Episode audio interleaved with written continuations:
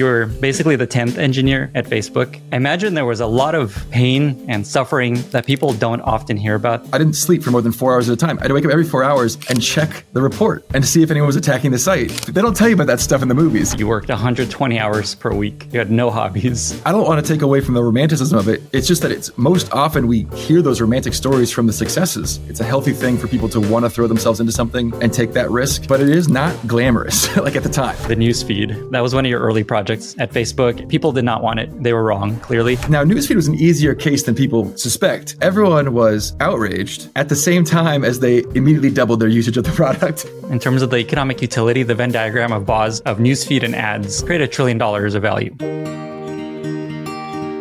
Today, my guest is Andrew Bosworth, or Boz, as most people know him. Boz is the Chief Technology Officer of Meta. He joined what was then called Facebook in early 2006 as one of the first engineers, and during his 18 year tenure at Meta, he created some of the most impactful and important products in internet history, including the Facebook newsfeed, which was the first ever algorithmically ranked content feed of any social network, and is basically what people think of as Facebook today. He also built the original Facebook mobile ads platform, which he then ran for another four years. He also helped build and scale the Facebook messaging system, the profile, the timeline, Facebook groups, and even the internal engineering bootcamp. Most recently, he served as VP of Ads and Business Platform, where he led engineering, product, research, analytics, and design. And in 2017, he created the company's AR VR organization, now called Reality Labs. These days, Andrew leads Meta's efforts in AR, VR, and mixed reality, along with consumer hardware across Quest, Ray-Ban Meta Smart glasses, and more. In our wide ranging conversation, we touch on so many important lessons and stories. What it was really like in the early days of Facebook, why you should be asking your manager for help more often, why communication is the job, lessons from Meta's turnaround over the past couple of years, Boz's thoughts on the Apple Vision Pro, a bunch of leadership and career advice, what it was like to build the very first newsfeed and lessons from that experience, and stories of failure and stories of success, and so much more. If you enjoy this podcast, don't forget to subscribe and follow it in your favorite podcasting app or YouTube. It's the best way to avoid missing future episodes, and it helps the podcast tremendously. With that, I bring you Andrew Bosworth, aka Boz, after a short word from our sponsors. This episode is brought to you by Vanta. When it comes to ensuring your company has top notch security practices, things get complicated fast. Now you can assess risk, secure the trust of your customers, and automate compliance for SOC 2, ISO 27001, HIPAA, and more with a single platform, Vanta. Vanta's market leading trust management platform helps you continuously monitor compliance alongside reporting and tracking risk. Plus, you can save hours by completing security questionnaires with Vanta AI. Join thousands of global companies that use Vanta to automate evidence collection, unify risk management, and streamline security reviews. Get $1,000 off Vanta when you go to vanta.com slash Lenny. That's V-A-N-T-A dot com slash Lenny.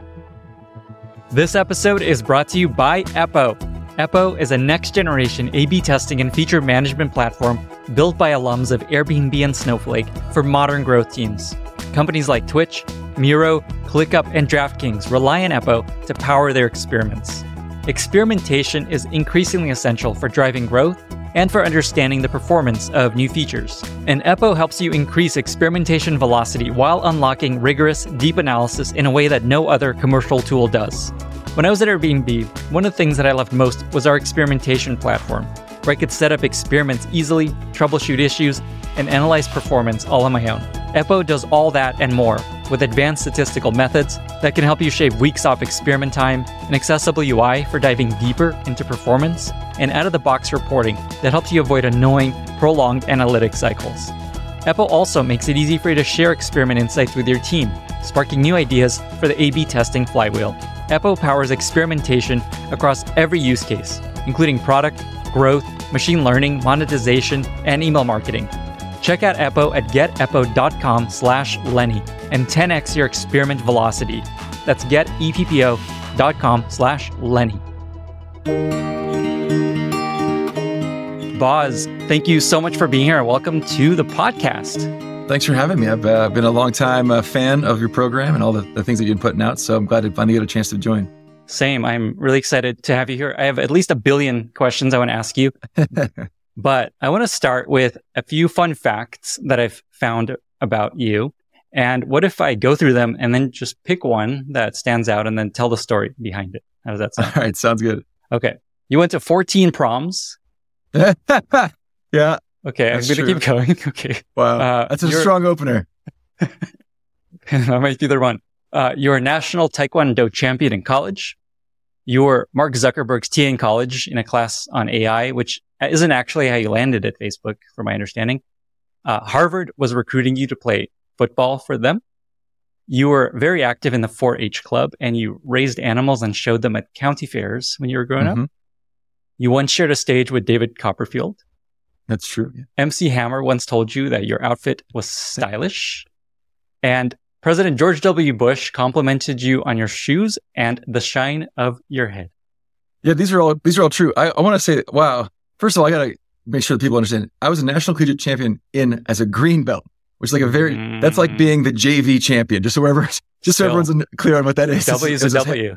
Heavyweight heavyweight sparring. Uh, uh, I will, I'll tell the, the prom story is a funny one. It's related to the 4-H story. It was a big time 4-H'er, uh, national 4-H kind of Hall of Fame, did all this stuff there as a counter to that, I was, you know, it's co 4-H is a wonderful program, youth program. It's a co-ed program. And I was all over the state, all over the country doing, you know, leadership events and doing these conferences and doing a lot of public speaking. And almost every 4-H event has a dance. People don't know that. They have like at the end of like a conference, at the end of the, of the, literally like camp, you, you go camping for a week at the end, there's a dance. And so as a consequence, the most important thing, if you want to go to a lot of proms, I was a good dancer. And it turns out when like the, the high level bit, at least in the 1990s, for girls selecting who they might want to go to prom with was, will he and can he dance? And the answer with me was yes. And then combine that with the fact that I knew a bunch of uh, girls who went to different schools. That's a recipe for success right there. If that's, a, if that's the goal that somebody has. Uh, two my junior year and, and 12 my senior year. I once went to three in one weekend, uh, a Friday, a Saturday, and a Sunday night. Another fun fact about you is you were basically the 10th engineer at Facebook initially, way before it was a clear success story. I imagine there was a lot of pain and suffering and struggle that people don't often hear about those early days. They see a movie like The Social Network, it looks like, oh, that was so much fun. I got to start a company. It's going to be become a trillion dollar success story. I'm curious just what those early days were like. Are there memories that stand out to you? Yeah, there's a bit of a joke in the 10th thing, which is me and five other guys all joined at the same time. And there was nine people, nine engineers before us. We joined the same day. So we're all the 10th engineer. Mm-hmm. So somewhere between 10 and 16, depending on how you want to, how you want to do the numeration on that. I've written this about this in my blog and I tell this story a lot, which is, um, we, it was fun and there was tremendous camaraderie and, you know, memories that were formed, but they were formed in a kind of a forge of really intense times you know, at that time, almost all of us lived within one mile of the office. We ate most of our meals together because we were working, not because, not to say that we weren't also friends, but like because we were working, it's like, oh, cool. It's like just roll into a meal and roll back into work. And there's little things that you don't appreciate, which is like, there was nobody to help you. There was no expert. And so it wasn't like, hey, I'm struggling with this one tricky problem. Who should I talk to? It's like, nobody. You should talk to yourself and figure this out. Or it's like, oh man, like my servers are out of capacity. It's like, cool. You should go to Fry's Electronics. You should buy a bunch of components. You should build a new server and then you should run it. Uh, and like maybe drive into the colo racket and then get back and run it. That people really undervalue the fact that when you go to work, even a moderate mid-sized corporation today, especially with the tremendous growth of startups supporting startups, things like payroll and finance and IT and HR and, you know, these things are professionally handled in many cases. That was just not the case in the early 2000s. It was just like you and like your personal car and like whatever you wanted to do with your time. So I, I don't want to take away from the romanticism of it. It's just that it's most often we hear those romantic stories from the successes. We so rarely hear somebody who went through really sacrificing a lot of my 20s from any kind of social or, you know, like outgoing, fun environment, it paid off for me. So no one feels bad for me, nor should they. But there are other people who do the exact same thing. Maybe they worked harder. Maybe they were smarter. Maybe they did better and it didn't play out for them. And it's a big sacrifice. And so I, I, I like, I love that people I love the enthusiasm for startups. I love startup culture. I think it's a, it's a healthy thing for people to want to throw themselves into something and take that risk, but it is not glamorous like at the time. In retrospect, it's like, oh, it can be, we like, we have a, a little halo around it. But at the time, it doesn't feel glamorous. Yeah. In this post, you mentioned you said that you worked 120 hours per week. You had no hobbies yeah. and you gained yeah. a lot of weight. And you, yeah. Uh, and yeah. We drank, we drank a lot to make up, to make up for it. Mm. So, so I gained a lot of, yeah, and you weren't eating healthy. I mean, it was, it was, it was crazy. There's a time, I, I think I, have told this before that there was a time where I, one of the first things I built was an anti spam kind of anti scraping defense mechanism, but we didn't have any ops support. There was no like 24 seven online support. So I built this tool. I had to wake up every four hours for about two years. I didn't sleep for more than four hours at a time. I had to wake up every four hours and check the report and to see if anyone was attacking the site. And if they were, I was up and I had to go battle back. And if they weren't, cool, I'd go back to sleep. But that's not, they don't tell you about that stuff in the movies, you know? That's like worse, almost as worse, worse than having a kid, uh, a new, a newborn. And nobody asked me to do it. It was just like, I, that was like, I yeah. took it up. Nobody even asked me to do the anti-spam, anti-scraping stuff. I just like, that was a problem and I went and did that. And that was the solution I came up with. If I was a better engineer, maybe I'd have solved a better problem, but. so maybe just to close out that thread, when you talk to founders, what advice do you give them along these lines? I want to be cautious about this because I, you know, what I tell the first thing I tell founders is that I've never been a founder and I want to recognize the difference. Like, you know, I joined in January 9th, 2006. That's almost two years after Mark started the company. I didn't have to do, I wasn't involved with fundraising. I didn't have to do any of that side of things. And I didn't have to deal with, you know, the board or, or like the business side of things. I really was lucky in a way to have joined when I did. That's the first thing I tell founders is like, you should take my advice with a grain of salt. I have not actually been in your shoes. If I can compliment you really, one of the things I like about your program is there's a whole uh, system of professionals in our industry. And I was, when I grew up in technology in the Valley, right? Uh, you always heard about like the ACM, right? The Association of Computing Machinery. You heard of these legendary professional organizations that supported people in our fields. And by the nature of the, the, rapid pace of change in the technology and the nature of the engagement of those institutions, even academics, even academia broadly, kind of were out of touch. They, the tools that you got from those places weren't useful in our field. So I do think the mentorship that we give each other has been a critical and sustaining resource. There is today now resources like your, uh, your, your podcast and your newsletter that are actually really designed to help people who are professionals in our industry in a way that has almost kind of missing for 15, 20 years. And I love to see that because if you're an up and coming piano, literally you used, to, you used to have to know somebody and ask them a question. And so a lot of times what I'm helping founders with, I can help them with the strategy. I can help them think through the technology choices. I can think through business. I can think through the management, the organization structure. But I also try to be very clear. There's a bunch of stuff that I just was never had to expose to. So even as we just talk about how tough it was for the average engineer joining, you know, Facebook in 2006, man, it was even tougher for Mark Zuckerberg mm. in 2004, probably. And that's not, a, that's, that's a story that's been told, I'm sure, but still. So I think these are both, it's just like, it's almost all scale invariant. No matter how far you dial back, the challenges kind of are interesting and are worth talking about. One of maybe your most popular posts is this quote that you share about the advice you often give. What you say is the advice I find I have to give more frequently than any other in my career as a manager, a board member, an advisor, and a friend is to, for people to more directly leverage their leaders. Yeah. Can you talk about that and what that means and what that looks like? It's such a normal and natural, healthy thing. And by the way, we do it in our personal relationships. Like I said in the post, like we want to do it ourselves. we want to do it ourselves to prove to everyone that we can do it ourselves. And we think in our heads, if I ask for help, haven't I already given up that goal? Haven't I just admitted defeat on one of my top level goals, which is to demonstrate that I can do it myself? But what so often we forget is like, more often than not, your job is not to do it yourself. Your job is to get it done, is to have the thing done, done well, done right, done competently. And a lot of times the, the tools that you need to do that live with your, your manager, with your partner, with your advisor, uh, with your mentor. Like that's where they live. So it's like, you know, how many times as a manager have I gone through and somebody's, you know, I've told them, here's the job. They like, I got it. They go off, they come back, it's done, it's wrong. And I'm not blaming them for it being wrong. They didn't check in with me. They misunderstood. We miscommunicated. I'll take the L on that. That's no problem. But here we are six months later.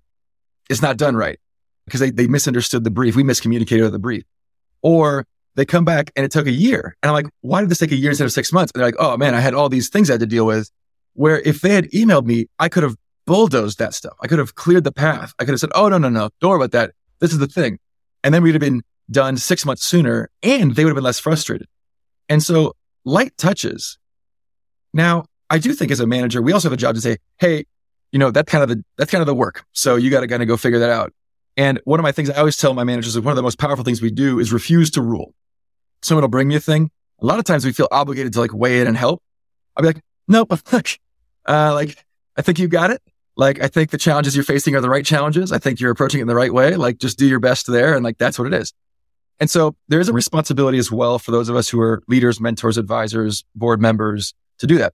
But by the way, we do this in our personal relationships, right? Like you're with your partner and you're trying to do something the right way, but you're not talking to them about it. You're just taking a huge risk there and for very little reward. Like they're not going to be mad if you ask them, like, Hey, do you want to, is, is this how you wanted it done? Like, I don't know. And so I do think it's kind of funny, uh, how much we build these castles in our mind, these little silos that keep us from engaging the structures that are built around us that are designed to help us succeed. I saw this great quote actually just uh, yesterday. I saw Patrick Stewart, uh, who was one of my favorite actors of all time and whose characters I love. And he talked about people going on casting calls. And this is a brutal thing for actors, right? You're going on 30, 40 things. You're getting rejected. It's tough. Everyone's kind of heard about this. And he said, no one wants you to succeed more than the person you are auditioning for because they want you to be awesome. Because as soon as you're awesome, they're done. Like they want you to be amazing. That's like your manager. You, nobody wants you to be more awesome than your manager does. Because when you're amazing, your manager, his life gets easier, her life gets easier. So I just think that's like the mentality we get into is like, no, no, no, like they're testing me. They're not. They are rooting for you. I promise you that. I love that advice. I imagine the reason people don't do this, as you said, is they don't want their manager to think they don't know what they're doing or they can't solve it. Do you have any advice and guidance for when it makes sense to go reach out and ask? One of the things I think for people who are timid about this, especially, is I think you can put a framing around it that's really easy for your manager to like engage with. You can say like, Hey, I'm making progress on this. This is what I'm blocked on.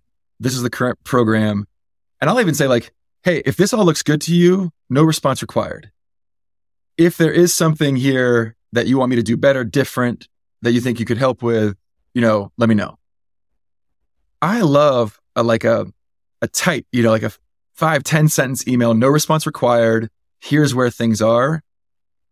Even if I, even if everything is going really well, I feel, am I cool? This is a, this is a, this person understands the urgency. They understand the assignment and they're giving me a little heartbeat, a little ping back. And then also if two weeks later, let's say the blocking issue is bad, then you say, Hey, I am sorry, but I do actually need your help now. I'm actually blocked on this thing. I have the context. You like, I have a mental model of you, uh, you know, toiling away on the right thing, on the thing I asked you to do over there. Even then, when you're blocked, you can make my life super easy. Like, Hey, what I'd love for you to do, if you could send an email to this person, here's a draft with like this thoughts, that would help. Hmm. Or it's like, here's, here are specific questions framed up. Like, I think this is what you want. Is this right? Yes or no? If no, okay, we'll come back and we'll spend more time. If yes, we're all good. It makes it so it's now it's like not only am I up to speed, I have a mental model, I'm engaged. Also, you've made it super cheap for me to help you. I just like takes and people are always surprised. People at, people who work for me uh, are always surprised when I tell them how big a part of my job is doing these little types of things it's a little spinning plates at my scale. I, I know, I've got 10 or 15,000 employees, depending on how you want to count different things. And so you're just like, every now and then I get a whole new plate, a whole new rod and just really put the effort into it. But for the most part, I'm just like trying to touch everything and keep the momentum going. And so if something falls and somebody didn't tell me that, Hey, we're losing rotational velocity here. We got, we're losing momentum. Oh, I'm bummed. I'm like, ah, now that plate fell. I got to start a whole new thing over here now. So I, I think people just underestimate, I think of my job differently than my job actually. My job is actually tons of little touches. So I think a key takeaway here is one, index more towards asking your manager and leaders for help. And I love this way of framing it of it doesn't always need to be like, here's what I need from you. It's here's what's happening. Here's things that might be blocking me. Here's questions I have. Here's things that are going on. This is actually similar to something I found really powerful that I'll share real quickly. This idea of a, st- a state of, I call it the state of Lenny email. And I sent this email to my manager every week. The state of Lenny. It's kind of like state of the union. And it's, uh, here's my current priorities. Here's what's on my mind broadly. And then here's blockers that I need your help with. We, we actually used to have a format for that. We called, um, HPMs, highlight people me. Mm. Um, and every manager at Facebook from like 2008 to like 2014 would send to their manager or even their leadership group. I mean, at one point when I was running what we called Com Apps, I just sent it to like Zuck and the whole leadership group. It's like, what's the highlights? Include, and it highlights it slash low life. Like, what's the big ticket things you need to know? Where are people? Like, is somebody in trouble? Is somebody at risk? Is somebody doing really amazing work that needs a, a shout out?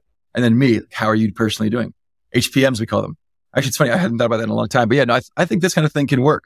And look, every manager is different. So you, that's even at the meta level, by the way, is another success. Another people think people do is they want to treat every manager the same. And that's not going to work because every manager is different. So, but every manager you can ask, how do you like to get updates? like you can ask them when you first start working with them, like, Hey, like, what's your cadence? Like, how do you, like, how do you like to stay informed? And so for me, like I do regular one-on-ones as I've gotten, the org's gotten bigger. Those have gotten more distant. So people have replaced those with more written things. But like no manager will get pissed at you. It's like, how do you like to get information about me? Like that's a totally reasonable thing to ask. I love the specific idea you shared of just like drafting the email to say the other team leader of like, here's what I need you to tell them that would really unblock this thing. That's such a cool idea. By the way, and, and I always put my own, I, always, I don't take that copy paste it. Like, I, you know, I'm always looking at that and be like, okay, I understand. A lot of it is actually not about what you want the other person to hear. It's about like the voice, the tone. It includes a lot of history. I don't know. Have you been going back and forth with them for 12 rounds and this is going to feel to them like I'm really come over the top? Or is this like, Hey, first time you're hearing about this, my bad. Like, here's what we're doing. Need your help. So a lot of it isn't even about, Oh, here, making my life easy because I want to copy paste. A lot of it is actually there's a rich set of information in how you tone and how you draft that note that's going to help me land it correctly and not feel like I'm just out of band, you know, heavy coming in. This touches on something that I often hear is very core to the way Meta works, which is transparency. Anyone can ask Zuck questions at the Q&As. People are encouraged to post constantly internally of what they're thinking, what they're working on. All the data is shared publicly, which often leads to leaks, which I, I hear you're very, uh, you hate. And that is a pet peeve of yours just feels like a violation of the team trust. Just feels like I'm like, I grew, I grew up playing sports, right? I was football, soccer, track. And like, you just can't imagine one of your guys like calling out the play to the other team. It's like, can you ever, can you imagine what you would do in that case? Like, I just, you're off the team. I'm sorry. Like, you can't be here. Anyways, sorry, carry on. Yeah. And there's so many more people. It's hard to find who is this? So with this downside as an example, and it's also, I mentioned there's other downsides, also takes a lot of work and it puts people on the spot a lot of times. What have you seen as benefits and why is that such a big part of Meta's way of working? Yeah, this kind of comes back to, I think, the principle that uh, really good, talented people, you want to leverage them fully. You really want to make sure that they are fully leveraged. And so anytime they have the wrong information or they don't have the information, you've now blocked one of the economically most valuable things that your company possesses, which is this person's time, attention, talent, not only that, you've also made them more frustrated and now they like are more likely to leave. Like if, if the, if the lifeblood of any company are the people inside of it who collectively commit to some kind of a goal and mission and work together, then like you want to maximize that potential. And, uh, creating this like really open information ecosystem is one of the ways that we do that. So often, great, phenomenal work that has happened at our company has not come from this one top down mandate, but it's come from people understanding not just like what we're trying to accomplish top down, but also having way more information uh, at, at their disposal to be able to act on it. And so it's, you know, it's uh, people talk about top down or bottoms up culture. It's a bit of a myth, in my opinion. Uh, if you've ever met Mark Zuckerberg, he is not a, it's not a bottoms up thing. Like the ideas that we're pursuing are Mark Zuckerberg's ideas first and foremost. That's not to say that he's not open to new ones. And he, of course he is. And that's a form of bottom up. People can bring ideas to him and he, he internalizes them and, and acts them or not. But when he brings it things top down, he doesn't, he's not micromanaging. He's in the details. I'll be careful on that. But he does create the space for you to bring back three or four versions of the thing that he's talking about. And then he shapes it from there. And you can't do that if there's, if you don't have degrees of freedom, sure. But also if you don't have the information. Otherwise, if you don't have the information available, what we're trying to accomplish, why we're trying to do it, what the, what the, what the infrastructure is like, what the availability is like, what the performance is going to be like, well, you just are stuck. You're just going to have to follow the script. That's very boring for high talent, high creativity, high engaged people. Now, it does come at a tremendous price. You have to get really good at managing information on the incoming. Most people at most companies consume all the information that's given to them, but the information itself is carefully managed, mm-hmm. right? Like they're getting all the information they're intended to get. Mm-hmm. We've turned that on its head and it sounds great, but it's not free. Even somebody senior coming from outside the company to the company, one of the things I have to coach them on is like, how do you find signal amongst all the noise? You have to have a system for managing your information. Uh, you have to have a system for triaging the incoming, getting rid of a bunch of stuff that is on the wrong channel or doesn't matter to you, figuring out what's the groups that you want to be a part of, but you consume only when you choose to, and where are the things where you're getting push notice, like that's the real time thing. And that takes some time. This point you made about bottom up versus top down is really interesting because when I think of meta, I think it's a very bottom up culture. I hear everyone comes up with their ideas, runs experiments. It's very encouraged to just try stuff. And it's really interesting to hear that. And it makes a lot of sense that most of the big ideas actually do come from the top. It's a bit, it's just like a, it's a, one of these mythology things. I don't think it's the wrong, as a, as a construct, it's more bottoms up than many other companies because you do have these degrees of freedom within the construct. But like, make no mistake, like Mark or me or Chris Cox or Javi, like have very strong opinions about what we should be doing as a company. And you have to, your bottoms upness works within that framework. But we're also, it is true that you can ask Mark any question and he's going to answer it. Same with me, same with Chris, same with Javi. And also that like we certainly take inspiration from the discussion that we have with employees. So it's not, I don't know. It's, it's just not as black and white as people kind of tend to paint it. I think one of the biggest lessons here is making it at least feel like you have a lot of say. Like even though a company is very, here's the big strategic pillars we're going to, you're very good at making people feel like they can have an impact in a say. And can I tell you, the most important thing is just giving people clear guidelines so they know where they, where, like, where can they, where do they have space and where do they have no space? You know, one of the things that we go in these reviews with Mark or my team with me, I'm sure. And I'm like, this is weird. Like for this part of the UI, it is going here. Like I will draw it for you. It's going to be like this. And this other part, I'm like, cool. That's important too. I don't have a clear vision of it. Why don't you do it? So you like, so there's just really clear guardrails of like, okay, like where are we just on assignment and where do we have more flexibility? Is there an example of that that comes to mind where you're just like very in the details and drawing the screen? Over the over the course of time, there's been quite a few examples. I think early on when we were working on newsfeed, you know, Mark was absolutely whiteboarding every single like pixel that, you know, the team had to put on the front end. On the back end, he was like, make it rank, like have some ranking, you know? So I felt like I was lucky there because I was just like, cool, like I'm off to the races on some ranking stuff. And like, you know, all these other, uh, Chris Cox and, and all these other guys are having to like really pixel match these things. But it's not always that way, by the way. So now fast forward and we're talking about ranking it's not like Mark is always hands off on that. When we got into modernizing our ranking systems, which we've done over the last five years, Mark was heavily involved in like, hey, what's the what's the mix shift and like how are you weighing different things?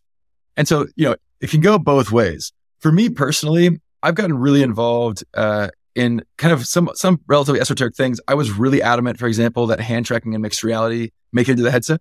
That's not say that there weren't any supporters in the team. Obviously, we had a hand tracking team, which is phenomenal, mixed reality team. But like, there's a lot of people who were like, they did not feel those features were going to be critical for this to become a mainstream device. I always believed that they were for ease of use and for kind of, so like I just like really forced the issue and didn't give anyone any room and held really high standards for the performance benchmarks we were going to hit on on the hand tracking. And teams told me it was impossible, and it wasn't. they did great. this touches on something that comes up a lot on this podcast, and there's this debate between how in the weeds founders and execs should be, whether they delegate empower versus no, we're just going to do it this way. I'm going to be very involved in every mock. And there's always this like up and down that happens where it's like, okay, cool. We're going to let people run and do their thing. And then things start to not work as well often. And then cool. We're going to take, take back control. Do you have just a perspective on when it makes sense to go deep, how founders, execs should think about that? Such a useless answer for founders. It depends on the weeds. like, you know, Yeah. Uh, like there are some weeds that really matter and there's some weeds that really just don't. And I should say, like, that doesn't mean they don't matter at all. You have to do them, but like they aren't the, the hinge upon which success uh, or failure uh, will happen. Yeah, like there's people I really respect. Brian Chesky's been on and said, like, look, the Airbnb is going to work only on the things that I can work on. Like it's just that's the the extent of what it's going to do, and that's a super extreme form of it. I have a lot of respect for him and like how they're working things. Uh, I think that like if you have great, super talented people that you can trust who can own bigger pieces, that's one option. If there are ways to structure it so that you can like check in effectively and make sure that it's on track, that's another way to structure it. And there probably is still work happening at Airbnb that has to happen, finance and accounting and HR that like Brian isn't personally managing. So there are clearly non-technical areas that we do are illegal. There are areas that we already, we do trust that this is happening at. And so I, I think a lot of founders regret delegating too much from what I've you know, my conversations. And, uh, I totally get that. Or they delegated something critical that really turned out to be the most important thing. For me, the judgment is like, how do you most important determine what is what matters the most? Mm-hmm. And so Mark, we, we, we joke inside of Meta to this day, we call it the Eye of Sauron. Uh, when Mark has determined that the thing that you're working on is the most important thing, there is no detail too small for him to notice. Like, uh, he will be in a review and in the same review will be like, strategically, I think we're off course. And also this one pixel is, is definitely wrong. You have to fix that. Like, he, you know, that's a big range. And frankly, if I, I'll be a little bit self congratulatory, I pride myself being able to do the same. And I think people who work with me often comment that the style of leadership that we have, and I think Chris Cox is the same, is that where it's like we will go high to low on the things that matter a ton. And there's a bunch of other things that certainly matter. Like we're glad we're doing them, but either they have pretty clear roadmaps, pretty clear examples in the industry, or it's like that's a feature that you have to have, but isn't going to determine success or failure. So getting it into rough shape and then iterating on it is fine. And so that's, I think it really does depend on the weeds, how deep you want to get.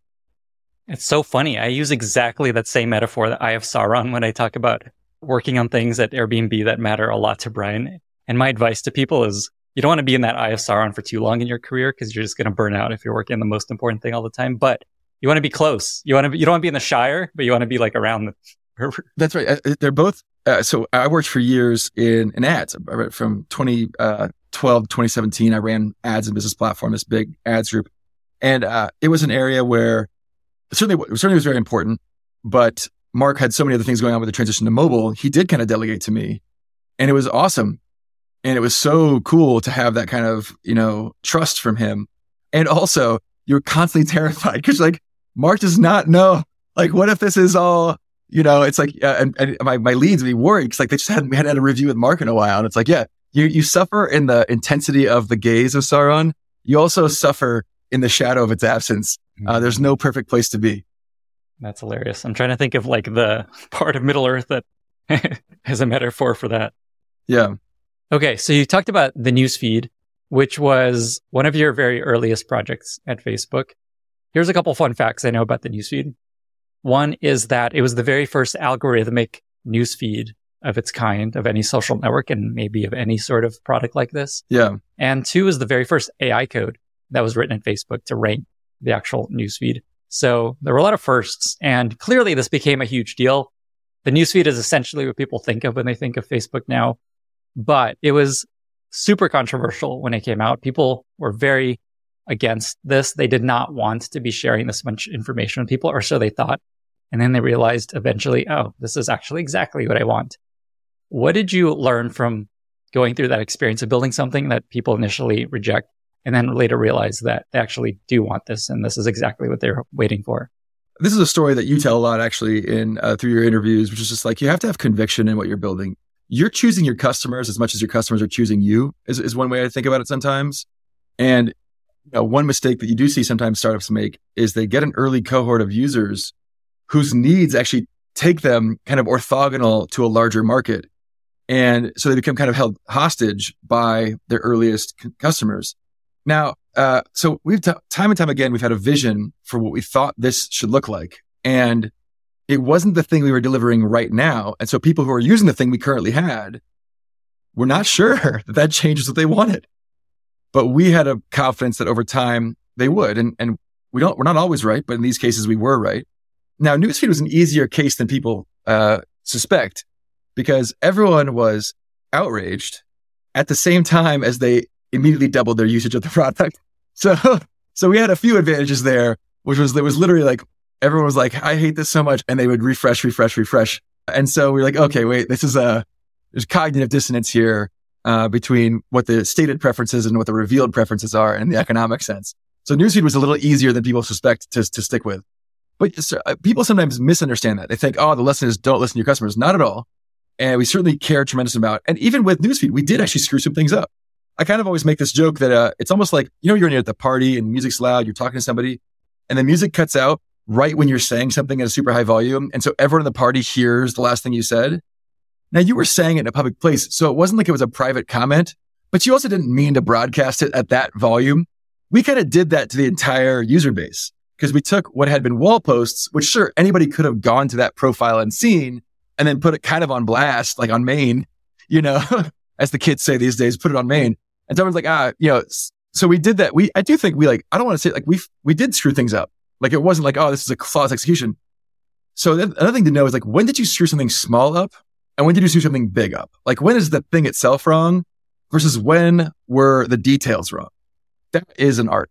That is a real art. And you don't always have user data to determine it, uh, like we did.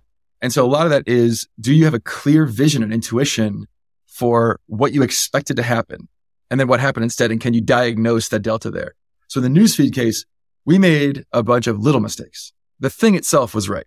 And I'm, I, I really am quite proud of, of the work we did there. Uh, you know, me and Chris Cox at the most core, probably in the engineering side, Ruchi Sanghvi, the on the, as the PM. Like there was no ranked feeds before that. We did have some AI that I built before for the anti-spam, anti, uh, things, but it was pretty rudimentary. So it was the, it was probably the first consumer AI that, that was in a website of that kind around content. And we built like the most efficient monetizing surface in history uh, outside of search, I think. And for those who are curious, I don't use monetization because I think money is the most important thing. I do think it suggests the economic power you've created, which I do think correlates very strongly with human utility. although, you know, obviously I respect that some people may disagree. Yeah. In terms of the economic utility, the Venn diagram of Boz of newsfeed and ads, uh, create a trillion dollars of value. Uh, so it's not well done. It's not nothing. Not nothing. We're not proud nothing. of that. We're proud of that work. You have, you have this quote in one of your posts about the newsfeed where you said, It consumed me more fully than anything in life had ever consumed me. It opened up to me the truth that when you're passionate about something, you do better work, you do smarter work, and you're an order of magnitude more productive. There's no substitute for it. Uh, one thing I've learned about myself since that post actually is just the degree to which I am somebody who is inclined to be passionate about things. And that's a, uh, that's a, it's a gift, uh, that I'm very lucky to have. And I understand that's not every person. And so like, uh, actually the ads thing is a good example. When Mark told me to go work on ads, I was like, no, I don't want to. I don't think I have a passion for that. I had this idea of myself, I had a very strong identity of myself as this like AI infrastructure product guy. And I was like working in this space. And uh, nope, I was wrong. I just like I'm a guy who gets excited about things. And once I got into ads, it's like, oh, this is fascinating. This is a, it's a three sided marketplace, and there's all these different. It was like a real, you know, it felt like I was playing chess times in terms of, of the moves with the other players in the industry. And I was like super pumped about that. And then when I, he wanted me to work on hardware, I was like, no, I'm not, I'm a software guy. I'm a software guy, Mark. And I've, no, I love this work. I just like, I, that's such a fascinating space that I'm in. I've learned so much. So I do think that's right. I do think when I find something I'm passionate about, that's good. What I have learned since then is to give myself the space to understand if I can get passionate about it. Now, there are parts of jobs that I've had before where I just never found the passion. And after six months, I just have to move on. I literally, it's like I'll either quit, get fired, like I'm doing bad work. I don't care about the work you know, uh, and so I, I, do have a self awareness. It's not that I can get passionate about anything, but I do have a pretty broad palette, it turns out. I think that's a really interesting career lesson of don't assume you won't be excited about something that may come up. Is there anything there that you'd share with folks of just like explore it, give it six months, see if you can, can get excited about it? Absolutely. So I have a very unusual career arc in some ways, which is like I really almost changed jobs like every six months for a long time. Like you know, I was working on this uh, integrity stuff with newsfeed in the background. Then I was working on newsfeed for about a year. Uh, then I worked on integrity, uh, site speed and infrastructure and like detecting SAVs and issues. And then I worked on bootcamp and then I worked on messaging and groups. And it's like, I just, you know, I had this really funny thing. I was kind of joke. It was like, uh, For those who are old enough to remember Karate Kid, I felt like I was, you know, painting a lot of fences, waxing a lot of cars. And at the end, I knew karate. I was like, at the end, at the end, I had the payoff is I'd gone through and I'd, I'd, met a lot of people and I'd worked in these different areas and I understood different dynamics. Um, well, other people who joined in my cohort were getting promoted the, but they were like in a single track. Like they just stayed in one place and they got promoted. Whereas I kept moving around and probably at some point early in my career felt like I was moving more slowly relative to my peers. And then when I finally turned the corner, really with the ads appointment, which I did for five years, I went vertical. I just like my career went vertical. And I was, I've kind of since then, I've kind of been on that trajectory. And so advice I most often give people that this, for me at least, the lesson that I take from this is just like, I just was willing to learn aggressively. I would move because I wasn't learning enough. I was bored. And so and I wasn't like learning enough new stuff. And what's cool about finally getting to the ads job and likewise in the job I'm in now is like those jobs I learned a ton for five years. I never stopped learning in those jobs. You will occasionally find those jobs where they're super deep and you can just keep learning. Meanwhile, a lot of my friends whose careers were on a better trajectory than earlier, they literally got bored of what they were doing, but they didn't like have any place to jump to. Like they, there wasn't like some other, they were, they'd become domain specialists in a domain that they'd kind of exhausted for themselves. And maybe they even stuck around longer than they wanted to because it was comfortable or because the company wanted them to. And it ended up kind of being a hindrance to them in the middle of their career. And so for me, it's like, uh, don't be, jump into new things, give it six months. If it's not the thing, no problem. Like you just built a ton of new skills. That's going to come in handy. I promise you that. Keep going. And, and likewise, uh, when you do make that jump, as an early career, optimize for learning optimize for like think about it compound interest like it's it's like the first like 10 years of compound interest don't look that impressive it's like after 10 years it starts to look good i love that advice it's it's similar advice i always give of variety of experience often ends up being the most valuable thing you build over time just trying a bunch of stuff doing some internal tools maybe working on customer support i don't know trust and safety user facing products infrastructure i'm thinking from a pm's perspective maybe in engineers and other functions one question along those lines. So we talked about the Eye of Sauron and working on like the most important thing at the company. Do you have any advice on how much of your career you should be working in that center? Yeah. Listen, all else being equal, I think there's two really good places to be. I think one is carrying a lot of water in areas that the company is not paying attention to, but you know are important. Mm-hmm. And it needs to be a lot. Like you really gotta, like, you gotta own that stuff and like really move mountains over there. Because like I promise you, as an executive, when there's a huge dam holding up, you know, the floodwaters, you respect the heck out of the person who is holding that dam up. Like you're like, you know, you keep doing that, Atlas. Like that is good work over there. The second place place to be, or maybe that's equally big, is like on the most important thing.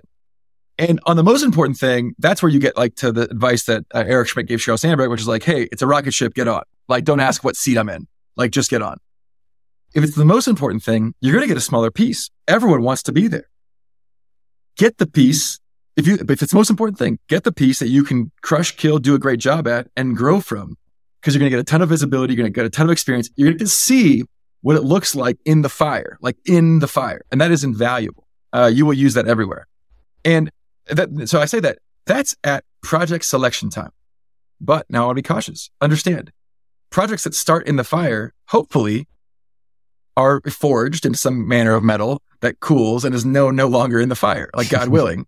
And likewise, uh, things like dams that are holding up floodwaters have a tendency to crack or break or floods overcome the. Like, so I think you you do want to be at selection time in one of those two places, but then you also gonna you're gonna stick with the ride. And again, to my point, like if you're not engaged, if you aren't doing great work, if you don't love it, then move on.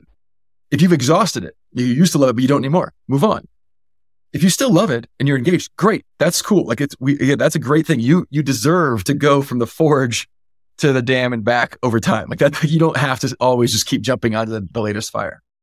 I tried to do that once after the ad business. Actually, so I spent six months and we built the first mobile ad product in 2012 and kind of, uh, saved, uh, the, the IPO, which had gotten pretty grim, you know, at that, that point.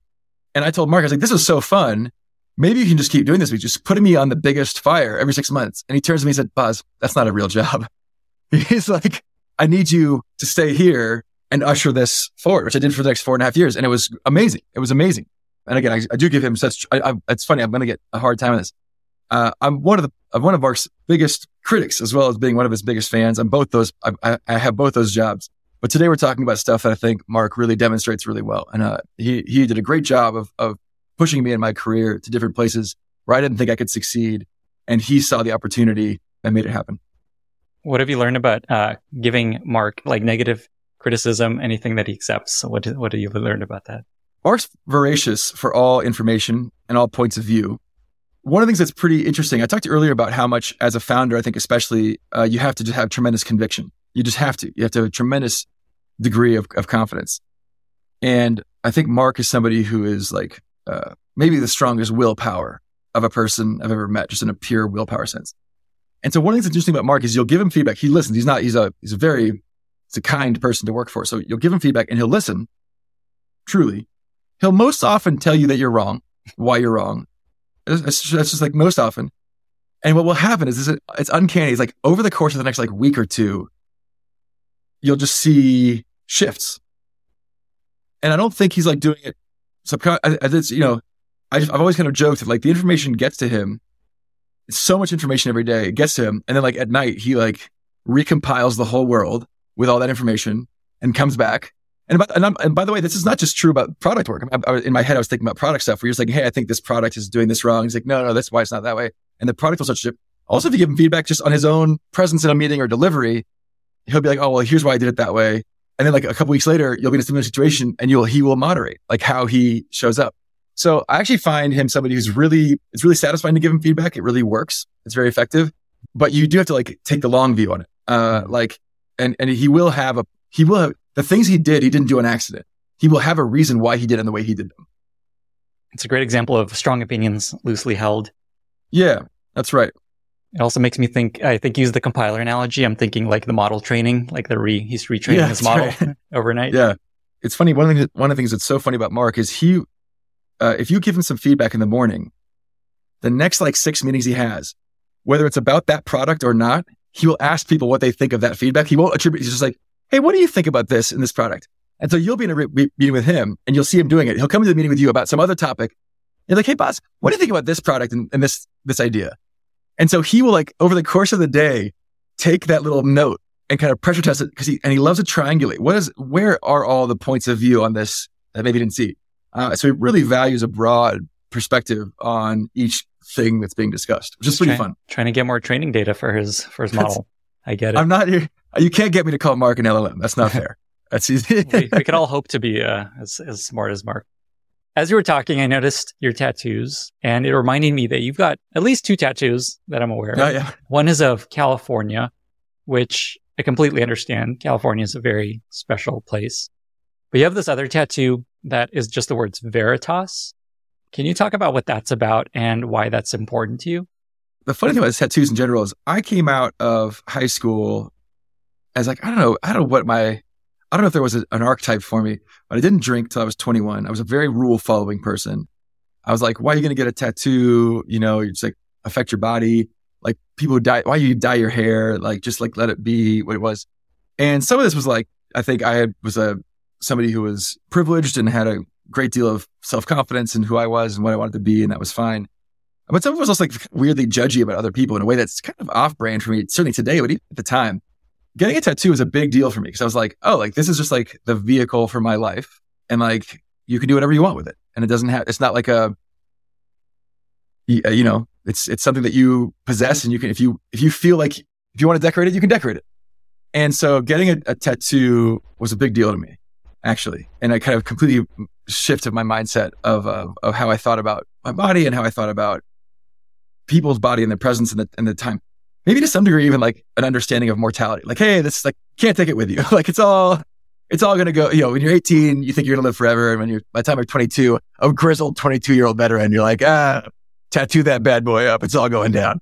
And so yeah, that's why I got the Veritas tattoo, which is uh, Latin for truth, which is uh, you know, I will say uh, it's a little cheesy because it's also Harvard's motto. Um, and uh, but I got it in a monotype font. As you know, this is the programmer's font here. The other thing that's interesting to me about tattoos was it's also part of a generational shift. Uh, you know, we grew up in a time when tattoos were really seen by adults as, um, you know, gangs or bikers or, or sailors or like, you know, certain types. now my understanding, I saw a stat recently that more people my generation have tattoos than don't have tattoos. Uh, and so I think, I think we also just culturally shifted positions in a way that I find, I find richness of self-expression wonderful. I really think it's great. And so I'm, I'm, I'm here for all of it. My assumption from what you're describing is this idea of truth is very important to the way you think and work. My reputation does precede me on this point, I'm afraid, which is, you know, uh, I think when I was young, I saw being honest, and I was wrong, by the way. I saw being honest as like kind of a get out of jail free card. Like you could say whatever you wanted as long as you're being honest. Um, that's just not the case at all. Uh, if, and I've, I've written about this before, but by far my biggest professional regrets were me not being kind.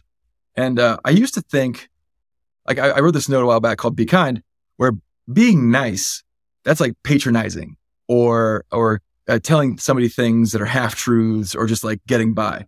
And I'm against that. But being kind isn't that. Being kind is like, hey, how can I deliver this feedback in a way that is actually productive and helpful, in a way that is going to help them and not cause them just to feel bad and helpless. And I think I was, I did that wrong a lot as a, as a young man. And so being honest is still a big part of my personality. No one would ever accuse me of being dishonest, um, who knows me. And I think people understand and respect that I'm pretty direct. And if I have concerns or issues, I'm going to bring them up. I'm just much better at bringing them up now and expressing a true care and belief. Like, I wouldn't bring it up if I didn't think we could do better, if I didn't think we could fix it, I didn't believe in in the situation. And uh, so, uh, being honest is still a huge part of my identity, and I think that's something I'm very proud of. But I will say the contextualization of like how I'm honest has changed immensely since I got this tattoo. That seems reasonable. This touches a little bit on something I definitely wanted to talk about, which is one of your most classic pieces. And this is the way I first learned about you is a piece that is called Communication is the Job. Yeah. I know many people have read this. Many people haven't. I'd love for you to just talk about what this means and why this is important, why this is something that you wanted to share. Yeah, it's a uh, it's one of the things that especially if you aspire to be a leader and and leadership isn't management and leadership isn't uh, uh, being resp- the only person responsible. It's not even always the same as accountability. But if you want to have an impact on the world around you, it is exclusively done through the the the creation of artifacts or or uh, verbalizations that like affect other humans. Like that's the only that is all there is. That's all there is if you want to have an impact. If you want to like create some kind of a of, of a lasting change, and it could be in your low, in your little relationship, it could be in your team, it could be in your company, it could be in the world. Uh, it is down to communication and so often you hear people saying like, oh, like, yeah, that was like, I had that, I wrote that up a year ago. It's like, yeah, but you did a bad job of writing it a year ago, or we would have not wasted a year not doing it. Like, it's like, you know, it's like the, you know, people always think it's, oh, I had that idea. And that's like means anything. It means nothing. It means absolutely nothing. Or it's like, oh, like I wrote this post. Like, well, you didn't break through with it. So that's like, that's on you. It's not on the audience. People want to blame the audience. Well, the audience is just there. And so uh, I mentioned this even earlier, and I hope people caught it when uh when I said, hey, if uh, somebody's I give somebody a piece of work and they come back six months later and they have done the wrong thing, now I'll take the L. I will take the L on that. It's not great for them. They'll be pissed they wasted their time. But like I said, that, that's my responsibility. I did not communicate clearly what I wanted, what the expectations were. Could they have also helped themselves? Sure, they could have. And that's a thing that they, you know, takes all sides. We should, we should work on this problem from both angles. I have another post called listening is the job, which is the other side of this. But like communication is job is I, I really believe it actually is the relationship to the, to this idea that came out of the U.S. Marines and SEALs, uh, of extreme ownership, which is like, so whenever something goes wrong, it's like, I ask myself, what could I have done differently? Uh, in terms of how I communicated things for this to have gone better. Could I have set priorities better? Could I have set expectations better? Did I need to have a better metric that I t- pointed the team at? did I put the wrong people on it? By the way, the thing I talk about is org org charts are communication devices. They don't exist. There's not a physical string between you and your manager. They're just communication tools that are supposed to give people a rough sense of how things are organized and where to go with who. And so I, all these things are communication. Silence is communication. Me not reaching out to you to check on you, to check on your project, right? We talked about this, the Eye of Sauron earlier. What does that mean? That means trust that means responsibility. Like the absence of check-ins has meaning. You cannot not communicate. You are always communicating something. With your face, with your clothes, with your body. What are you communicating? I'll give you a funny example, uh, which I hope we get to put in the podcast because if you're watching this on video, you will have noticed that my camera cannot stop adjusting light. It's just constantly too dark or too bright. I'm trying a new camera. I'm a nerdy guy. I try a lot of camera gear. I try a lot of uh, microphone gear. I, am like, I, I love to have all the latest gadgets and gizmos. So I'm trying something new. It's not working. And in my head, I'm like, what is this communicating about me? People are going to think that I don't care or that I'm not competent. So just a little, little, that's what I'm talking about. And, and now I felt compelled to explain it in the podcast so that I can communicate clearly that that's not the case. So I, I really just think uh, so much of what I try to do in my professional life is understand the mental model of other people. Where are they right now?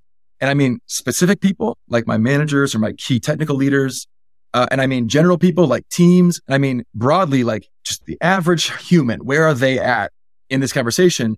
And how can I craft my language, my presence, my persona, everything to usher them from where they are to where I want to, to get them? And that requires me to have a very clear idea of where I want to get them, have to have a clear idea of where they are. And I want to tell you, it's not as much work as it sounds like. This isn't like, I think no one would accuse me of having this big fabricated persona. It's not that, but it is like having tremendous empathy for where people are starting. And I think, and, and that, the, that was the leap for me. All the rest of it, all the rest of how I show up in meetings and, and trying to smile more because I'm like a big scary guy. Like those things are little things that you work on. Those are, they, and they become second nature and they're easy. The hard thing is just having the empathy for your audience and being like, where are they? Where are they starting? And when you miss, taking responsibility for that, extreme responsibility for that. There's so much good advice in that. I, there's so many threads I want to follow, but let's just follow this last one of trying to understand how someone is best communicated to. Is there an example to make that a little more real for people of just what you've done to like, oh, here's how I'm going to communicate with this person? I'll give you a couple. So one is like multimodality. Uh, there's an old saying, right? Uh, repetition never spoiled the prayer. And I think most experienced communicators, uh, whether they be uh, writers, whether they be public speakers, talk about the importance of reiterating a point several times and in several different ways to make sure that people have a chance to internalize it. You want to use it, you want to say it directly, you want to use metaphor.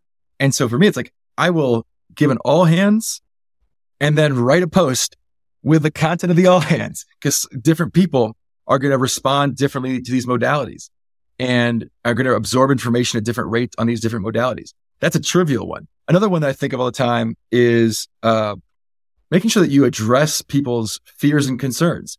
People will not listen to you if they think you don't know what's going on. Uh, and so one of my favorite things to do when we're talking about some kind of issue is right up top and say, Hey, let me be clear. This is the issue we're having. I know we're having it. I know it matters. And then I'll say the same thing that I would have said, but they would have literally ignored me because they're like, how can they trust my conclusions if they don't accept the premise? You know what I'm saying? So I think there's a, there's a whole piece there. Obviously, when you're in person, it's a lot easier because you're reading facial expressions, even on this, right? I'm reading you nodding on that. I'm like, okay, he's, he's got it. He's, he's with me. and then I throw in a, you know what I mean? Whereas if you were kind of like, give me a cocked head, I then bring a second example to try to like drive the point home. But you build yourself up. Most people are going to realistically start in their careers trying to influence one or two people. That's where you start. One or two people. That's who you got to communicate with. Your manager, one teammate, that's who you got. And then you build up and build up and build up a skill set to do it at larger and larger scale. I love so much of this advice. I think it's also helpful for relationships. Here's what you're upset about. Totally. 100%. Here's what I think we can do. Being a get the work that I've had uh, so graciously supported to do on myself at Meta uh, with great mentors, Sheryl Sandberg, Mark Zuckerberg, a bunch of others and coaches absolutely made me a better partner and husband to my wife. And then, by the way, vice versa, having kids and getting deep in the literature around raising children. Congratulations to you, by the way. Uh, getting deep in that literature made me a better manager. Uh, mm-hmm. absolutely made me a better manager in terms of thinking about how people are managing their emotions and how to engage with them in those times. Hmm. Amazing. We need a second edition of this Boz's parenting advice. That's right. And relationship. It's, uh, it's, it's, like it's like it's all the good stuff. It's you know no bad kids, uh, uh, Lansbury. It's it's uh, good inside, uh, Dr. Becky. Like it's all it's all. It's, I, I, really I really think that the modern parenting uh, canon is really rich. Amazing. So much good content. This episode is brought to you by Explo, a game changer for customer facing analytics and data reporting. Are your users craving more dashboards, reports, and analytics within your product? Are you tired of trying to build it yourself? As a product leader, you probably have these requests in your roadmap, but the struggle to prioritize them is real.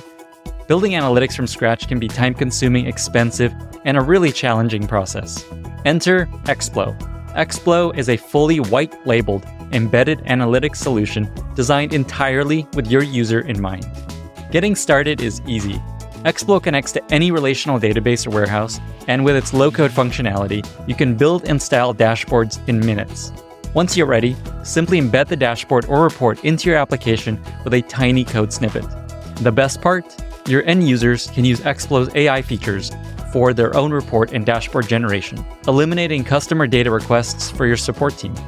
Build and embed a fully white labeled analytics experience in days. Try it for free at explo.co slash Lenny. That's E-X-P-L-O dot C-O slash Lenny. Okay, you mentioned this gadget and these cameras you like to play with. Let's talk about the Vision Pro and VR headsets. Have you tried the Vision Pro? Thoughts? Actually, Mark and I tried it together, and uh, I want to say first of all, when the when the headset came out, we breathed a little sigh of relief because the stuff inside of it didn't represent a fundamental breakthrough. So there wasn't uh, everything inside of it wasn't that we probably could have gone and done, with the exception of Apple Silicon, which is a you know a, is a, a marvel. But it's worth noting Apple Silicon is like a two x marvel when doing things like scaling display resolution is unfortunately a quadratic proposition. And so a 2x linear scaling advantage doesn't buy you as much as you might expect when you're trying to scale resolution. And so, uh, that was step one. And then, but we still assumed at that price point, you know, with their legendary attention to detail and polish, they probably, you know, produce a great product. And, uh, the line that I said actually on my own podcast with Matthew Ball a week ago was like, look, I was prepared to come to market and say, we have the best value headset. Like if you want a, outstanding, best possible headset for the money. We've got it. It's the Quest 3. And I was so thrilled when I tried the AVP next to, to Mark. We were like, no, no, no. We actually, we think we have the actual best headset. Now, we're not saying it's the best at all things. If you're sitting still and watching a movie in high res, uh, res uh, movie, yep, Apple Vision Pro is, is really great. Uh, it's really great. that the, the, the resolution shines. Uh, the way they've tuned the pass through uh, shines if you're st- stationary and looking straight ahead. And, and they've done some really nice things with the UI. Um, I'm a little bit, it's one of these things that we do get annoyed about. It's a, a mild aside. We get a little bit annoyed about as product people. And this happens to all of us. It happens to Apple, happens to Google, happens to us. We have a bunch of internal things we've been playing with, which will at some point ship. Hmm. And we will be accused of having stolen them when we actually we did not steal them. Uh, if you, if you want, you can go see my Quora answer on the history of the like button where this happened previously, where we had built the like button internally before it was launched elsewhere. Uh, anyways, it's the whole thing. So this, this happens in, in our industry a lot, and I really shouldn't care as much. It's a little bit of my ego peeking through, which I should control and tamp down by being responsible. But yeah, so, so, so the beautiful UI polishes, they did a tremendous job with, uh, eye tracking. One of the things that's interesting about the eye tracking is to do it the way they've done it. That's why you have to have the prescription inserts. So it doesn't support your, your glasses. You have to get prescription inserts. They're kind of expensive and they can shoot the cameras that track your eyes through the lens as well as the, the light around it. Ours go from the side on, on the Quest Pro, and that allows you to wear corrective lenses. And so different choices like that have trade offs, but it's still cool. It's, it's, great that they got that in there. At the same time, our hand tracking is better. Obviously, the app library we knew was going to be better. That's not totally fair uh, to them. They just they've just launched and they have small volume still, but um, but uh, I just find the comfort. The thing that really got me the most, the field of view is really small on the Apple Vision Pro. And some people are characterizing it incorrectly on the internet. They're doing a characterization up close to the lens. Once you factor in the eye relief, the distance between where the lenses are and where your eyeball is, their field of view gets pretty narrow for mm-hmm. almost all faces relative to ours, which I find distracting. Their view, their, their displays are much dimmer than ours. And I find the motion blur really distracting when I'm in mixed reality use cases. And as I mentioned earlier in the past, I'm a huge mixed reality buff. Like I'm a huge fan of that potential for exactly the same reason that they are, by the way, which I think hands and mixed reality make it feel much more accessible to more people. I'm pretty glad we have the controller in our set though, because it really expands what you can do.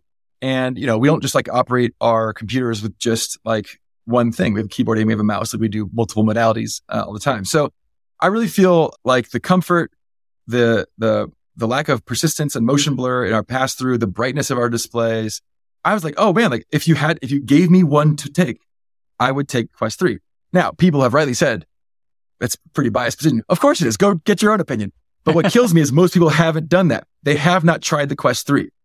That's what kills me the most. If you go and try Quest 3, ask yourself if you'd rather have seven of those, one for you and six of your best friends, or one Apple Vision Pro. I'm sure the answer isn't Quest 3 for every person. There are people for whom there are use cases that really fit their life. The Apple Vision Pro, I'm cool with that. But people don't even know that the Quest 3, you can do remote desktop.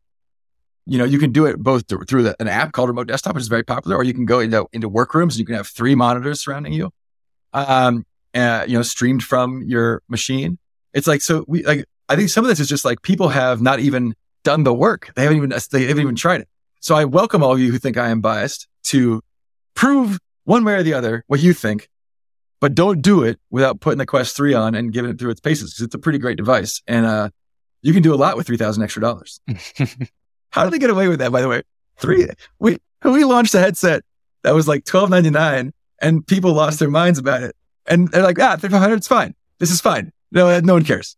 I don't know. It says, uh, you know, but I, fairness is too much to ask, and I don't care about that. Apple has earned the great brand that they've built. They truly have. I think it's tremendous, and and I I, I certainly celebrate a large number of Apple products. I'm a huge fan of their work. I'm a huge fan of what they do. That's probably why I expected more from the AVP. Mm. Well, I'll show you my favorite AR device, which is these Ray Bans. I actually yeah. bought them. We uh here I'll put them on. Here I'm gonna what I'm gonna do is I'm gonna record. I didn't tell you I was gonna do this. I'm gonna record this as we're talking. Look at this. I like that. They look so they look so good on you too. This is a good fit. My mother-in-law is like, you look so sophisticated. You look really smart with these on. Uh, and we bought these actually to watch to film our kids to like or our kid to like instead of having a camera in his face. And it's been awesome. It's really the best. It is so hard to look at a phone screen and have the real thing be like in between you. Like it's like, no, it's the, the glass is the way to do it. Look at this. My new look. Just have glasses on all the time. Uh, we got to get you the multimodal. I got to. I've been playing with that since December, where you can use the camera to ask uh, uh, Meta AI assistant about things. It's really good. I was in a I was in uh, a ski village recently with my family, and I had them on. I just like, hey, you know, uh, take a look, tell me what you see. And it like, I had found a sign and it gave me directions like, hey, the bathrooms are down those stairs to the right. Like, if you want food, it's over to the right. I, it, did, it couldn't tell what village I was in, but it was like, you're in a ski village somewhere. Like, here's the amenities. And I was like, wow, you know, it's, uh, we're, there's some, there's some real magical here. I feel like I need this for my podcasting interviews so I could just have little voice tell me like questions to be asking and where I'm at. Right, totally. How yeah. would that be? Uh, okay. I'm going to, I'm going to cheat on this one yeah. and, uh, and say, we got uh we have obviously we've been talking for a while about playing with glasses that have uh, full AR capabilities, and we've got one that is rumored to be coming internally soon. So heavily rumored, in fact, uh, that you might even say it's it's almost been confirmed. And uh, what's been what's been really fun is is being able to play with these really time machines, really in terms of what they are. That it's um, amazing, amazing technology. And yeah, people were uh, giving uh, speeches, like big c- company wide speeches, and had all their notes on the glasses and they could control the, the slides uh, just using a, a, a, a gesture. Oh my so uh, there's there's there's there's exciting things afoot. It's uh, right. the future's looking pretty bright. Something that I wanted to touch on, which is when Mark put out this whole video of here's what I think of Apple Vision Pro versus the Quest. A lot of people are just like, "Oh man," because he's putting out this video, he must be so afraid of what's happening, and it's like it's not the right move. What went into the thinking? Was there like strategic thinking there? Was it just him like, here's what I think? You know, this kind of does murder me about the modern era. Everyone's in their meta head about everything. Everything's like a four dimensional chess. That was just what Mark thought of the thing. That's what he thought about it. Uh, you know, I think he wanted to make sure people remembered, hey, Quest 3 is a, literally a better device and it's, you haven't even, people haven't even tried it. And so, you know, we're not always playing four dimensional chess over here. Sometimes we're just like, here's a thing that I believe is true. I'm going to say it out loud with my mouth. Like that's what we did. It's like, it's not that hard. Like, and I think, I guess people, you know, when I do it, everyone expects it because of my persona or brand or whatever thing is. And I guess people are surprised when a CEO does it. All right. I get that. That's cool. There's like other sets of societal expectations there. Uh, and like we we're all familiar with like, you know, Apple putting the welcome IBM ad in uh, the New York Times and then Slack doing the same thing with Microsoft and like the Ballmer uh, iPhone comments. None of those were true discussions of the technical merits of a product, right? Those were all just like big, you know, rally the troops, like gestures. This is not that. Like we've we're like Mark is deep. He's an expert in this stuff. I'm an expert in this stuff. Like I feel great about our choices. I, by the way, when I use it, I can get myself completely into the head of the person who designed it and what I, I, I can tell you from using it, what instructions they were given, uh, that team was given. I can tell you what they were optimizing for. I can tell you what constraints they were under. By all the choices they made, I can tell you all those things. And I understand it coheres in that way. We made different choices. It shouldn't surprise anyone. We like our choices better. like we could have made those choices. We didn't make those choices. We made these other choices. And so for me, like the weight, the wire, which just always brushes against my ear, like the, the, the pocketable thing, like I get it. It's not what I would have done. And I know that because I had the chance to do it and I chose not to. So it's like, I don't know. I don't know why people are surprised, but, uh, but yeah, so I think, I think this wasn't like, this wasn't some big savvy strategic move. This was just like, Mark's like, got a chance to use it. He's like, oh man, like, I think we should tell people what the real story is here. And we did. I love that insight. And I know a lot of people watching are like, oh shit, he's right. Wow. I didn't think of it that way. And so I think it had a lot of that impact. I want to zoom out a little bit and talk about Meta's journey over the past couple years. It feels like there was a, a huge downturn in public perception of Meta and the stock price. And then over the past couple years, there's been a huge turnaround. And it feels like there's always a lot to learn from these periods. So just as an example of the stock price, I was just looking at it. It was down to $80 ish. And now today it's $487. Yeah. I'm curious just what you've learned from going through that downturn and turnaround. And I know it's still in progress, but just what, what have you learned from that journey? Yeah. Well, there's a lot to take away. I got to tell you. I, mean, we, I think we had the single largest, the largest single day stock drop in history, followed 18 months later by the largest single day gain in stock market history. Oh my God. As the legendary Lou Holtz uh, said, you know, you're never as good as they say you are when you're winning, and they're never as bad as they say you are when you're losing. Mark has, has always, um, always brought that quote out to guide us internally to try to insulate ourselves a little bit from the, the vagaries of external opinion. And that's not just true with stock prices. That's true with media and press. It's, not, it's, it's true across a lot of things. One of the things I told my team, and I, I still have to repeat it to them, is like, one of the things that's hard to remember when you're in it is that you know more than the critics do. You know more than the analysts in the marketplace do. You know more than the media does. You know more than the podcasters do. You know more than the Twitter does. You know more about what's real and substantial of value about our company than they do.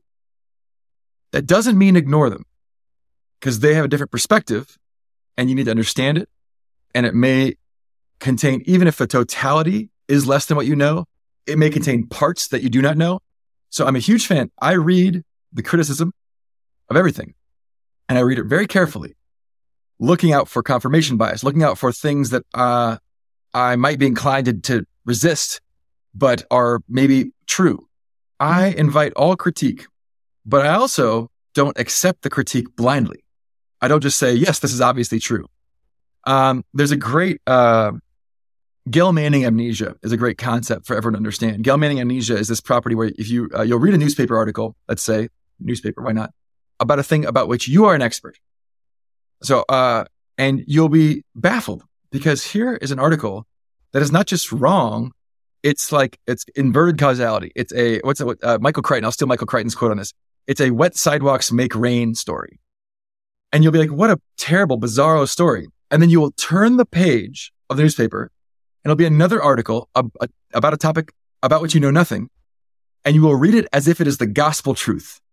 You'll tell your friends, oh no, look at this information about, you know, this foreign situation Look, it's perfectly true. We should be smarter than that. And so does that mean you don't read the thing? No, you read it. You just read everything with that perspective of like, wait a second, like this is another point of view. And how do I integrate that into a whole perspective that I can have and be informed about? So, uh, that's the, the first, the macro thing is, is taking the long view, realizing that when you're in the dumps, it's not as bad as you think. When you're at the top, it's not as bad, it's not as good as you think. It's like somewhere in between at all times. The second thing is communication is the job. We really did not communicate effectively, I think, with the market uh, around our future investments. And listen, we've had two 10 year long huge investment areas. One has been AI. One has been reality labs. And AI is looking pretty good today. I think we can all agree, you know, with, uh, with Llama 2 with FAIR, the breakthroughs that we've had. We're the second, people don't this, that FAIR, our AI research lab is, uh, our, the second most cited research lab in AI behind Google. So we've been, we've been doing this work. We didn't come here casually. Like we've been doing it. And so that's looking pretty good. I don't think we did enough to explain those bets to people. Previously, the core business was going strong enough that they kind of were willing to ignore them. Uh, and what's the old Warren Buffett quote? It's only when the tide goes out, we see who's not wearing swimming trunks.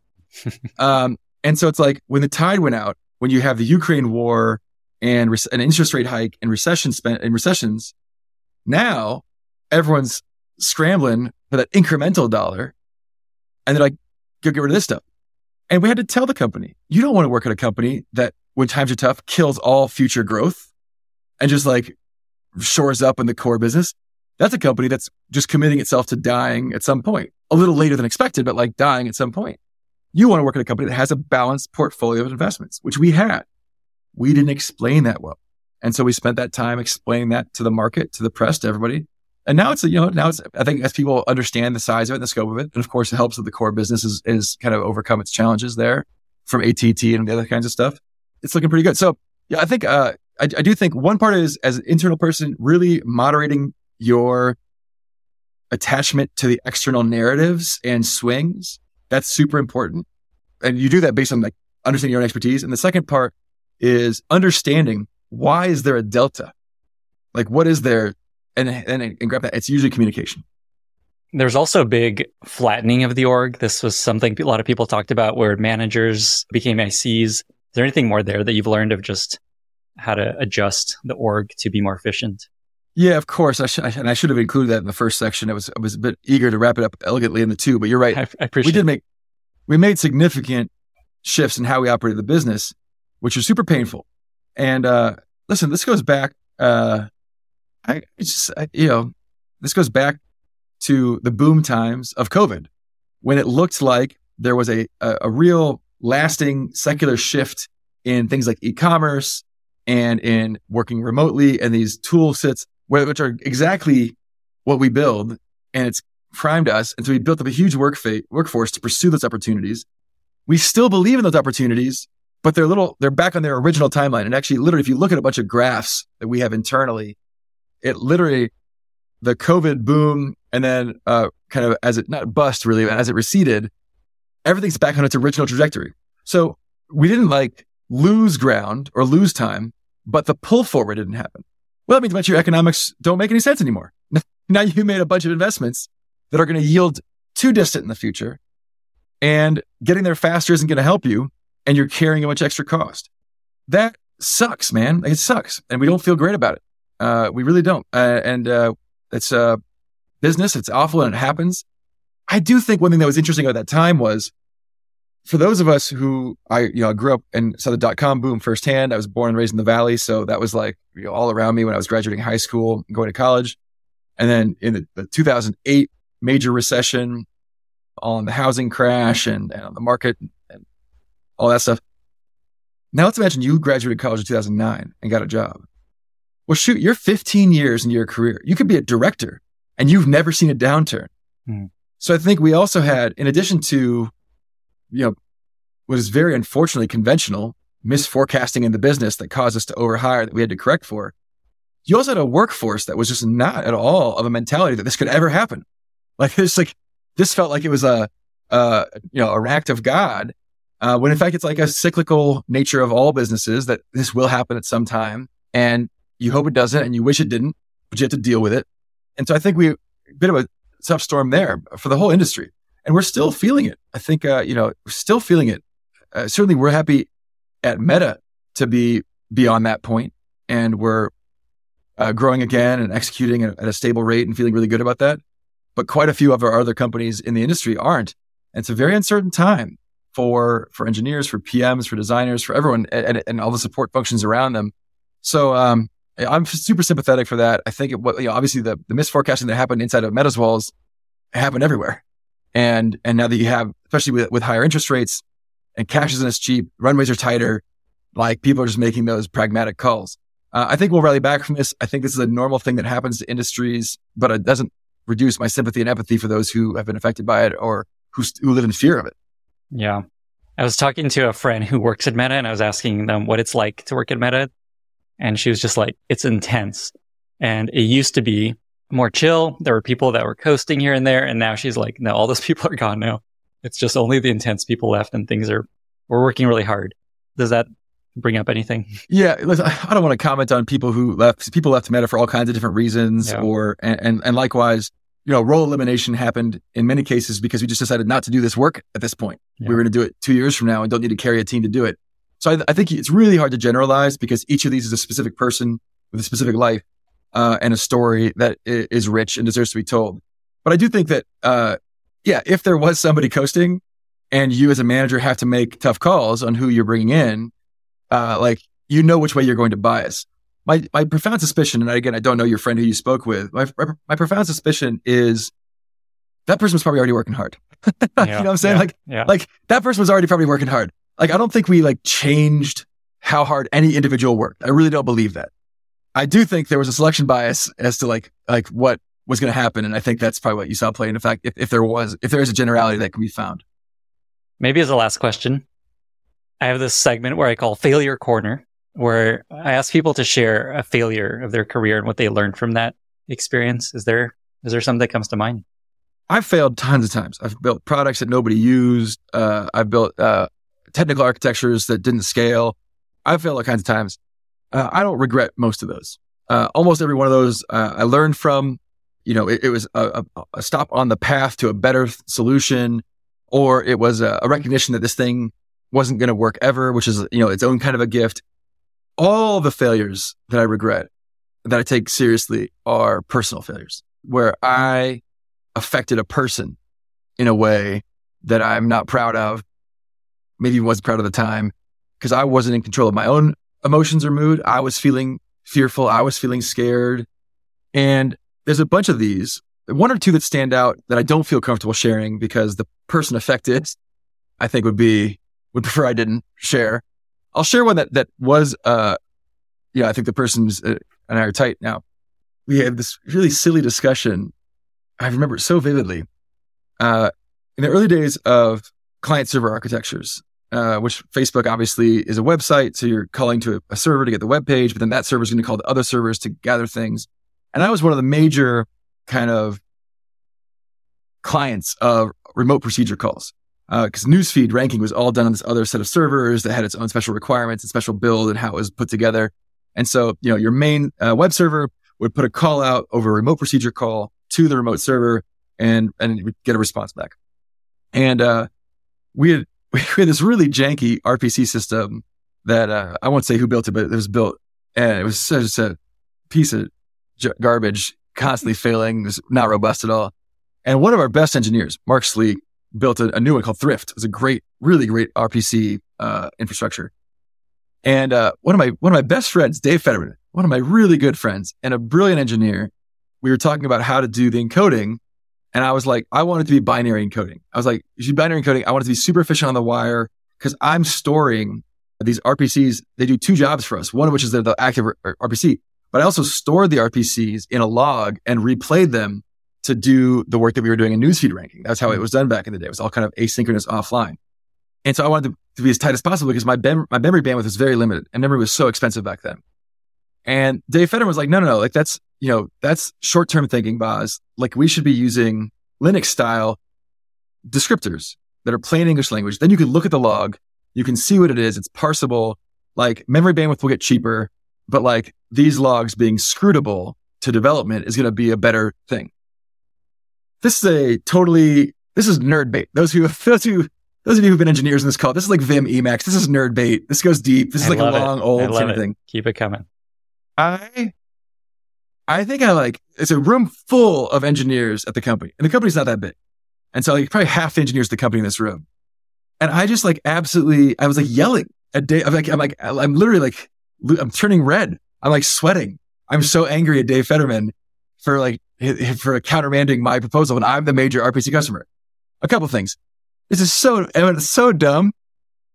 Mark Slee just built two encoders. It's not that hard. You just build. You pick which encoder you want for your things. That's the easiest solution ever.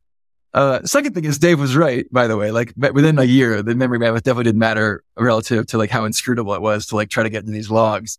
I had to build a ton of extra custom software to like log, parse the logs and like understand what's going on. Uh, but also it was just like, it was just a, it was a case where my identity was caught up in being right. Like my identity. And for those who don't know, identity threat is just the biggest, your, the most your worst behavior is always going to come out when you think you are under identity threat. When you feel like some core part of how you see yourself is in question, you will react with every ounce of your fiber to defend that conception of yourself because it's so expensive to reconceptualize who you are that you like defend yourself. So like my identity was being right. I got a very toss on the, on the wrist and it, it caused me to take like one of my best friends, one of the best engineers I knew, a guy I literally lived with and getting like a really embarrassing for me conflict, which everyone was just like scratching their head like, what is going on with Boz right now? Like I look like an unhinged crazy person. Yeah, I remember so, I remember the room. I remember where I was standing in the room. I remember everything about that moment. And I, I had to go home and be like, what the fuck was that? like, what, what, what happened? I, I'm asking myself, like, what happened there? And uh, that was kind of one of the many steps on the journey to recontextualizing what it was, uh, was not to be right and to be, what meant to be open minded and curious and how to engage in conversations.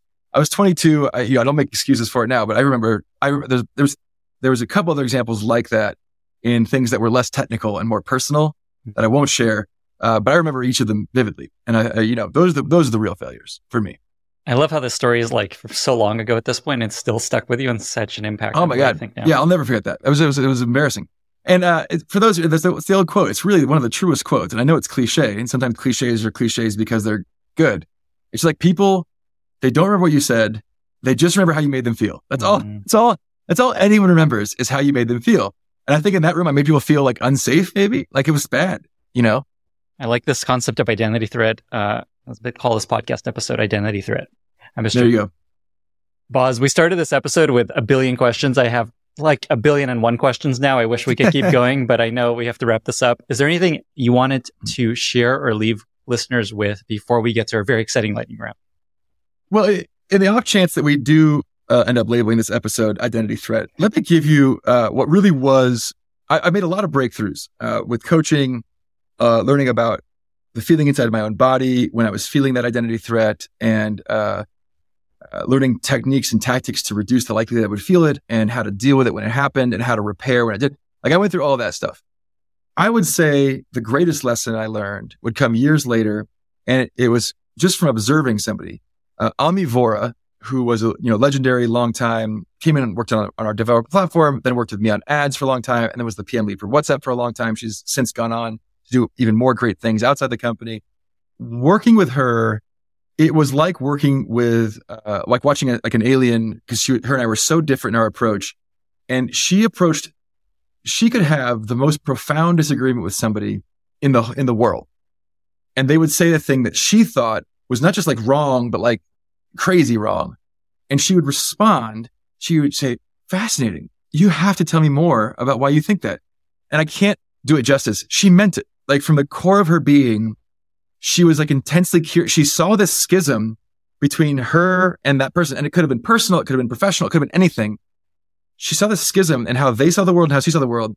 And rather than reacting as if it was a threat that somebody saw it differently, or rather than reacting afraid that maybe she was wrong and had done things wrong before, she reacted with the most genuine and profound curiosity. And I just watched it absolutely tear down walls between points of view people felt immediately her genuine, heartfelt curiosity and would lean in. And that would cause them to be open minded. And if she was right, which by the way, she usually was, then they would leave being like, oh, okay, I was wrong about that. But she also would change her mind. And uh, that was the key. I, I really, ever since then, I, I, just, I really have tried to model that. It's just reacting when I have that strong, strong internal clench. I try to embrace curiosity. Like, wow, we do not see this thing the same way. Like that is fascinating. Tell me why you see that. And that can be by personal feedback. Someone's, you know, someone's like, Hey, Boz, I don't think you talk enough. Wow.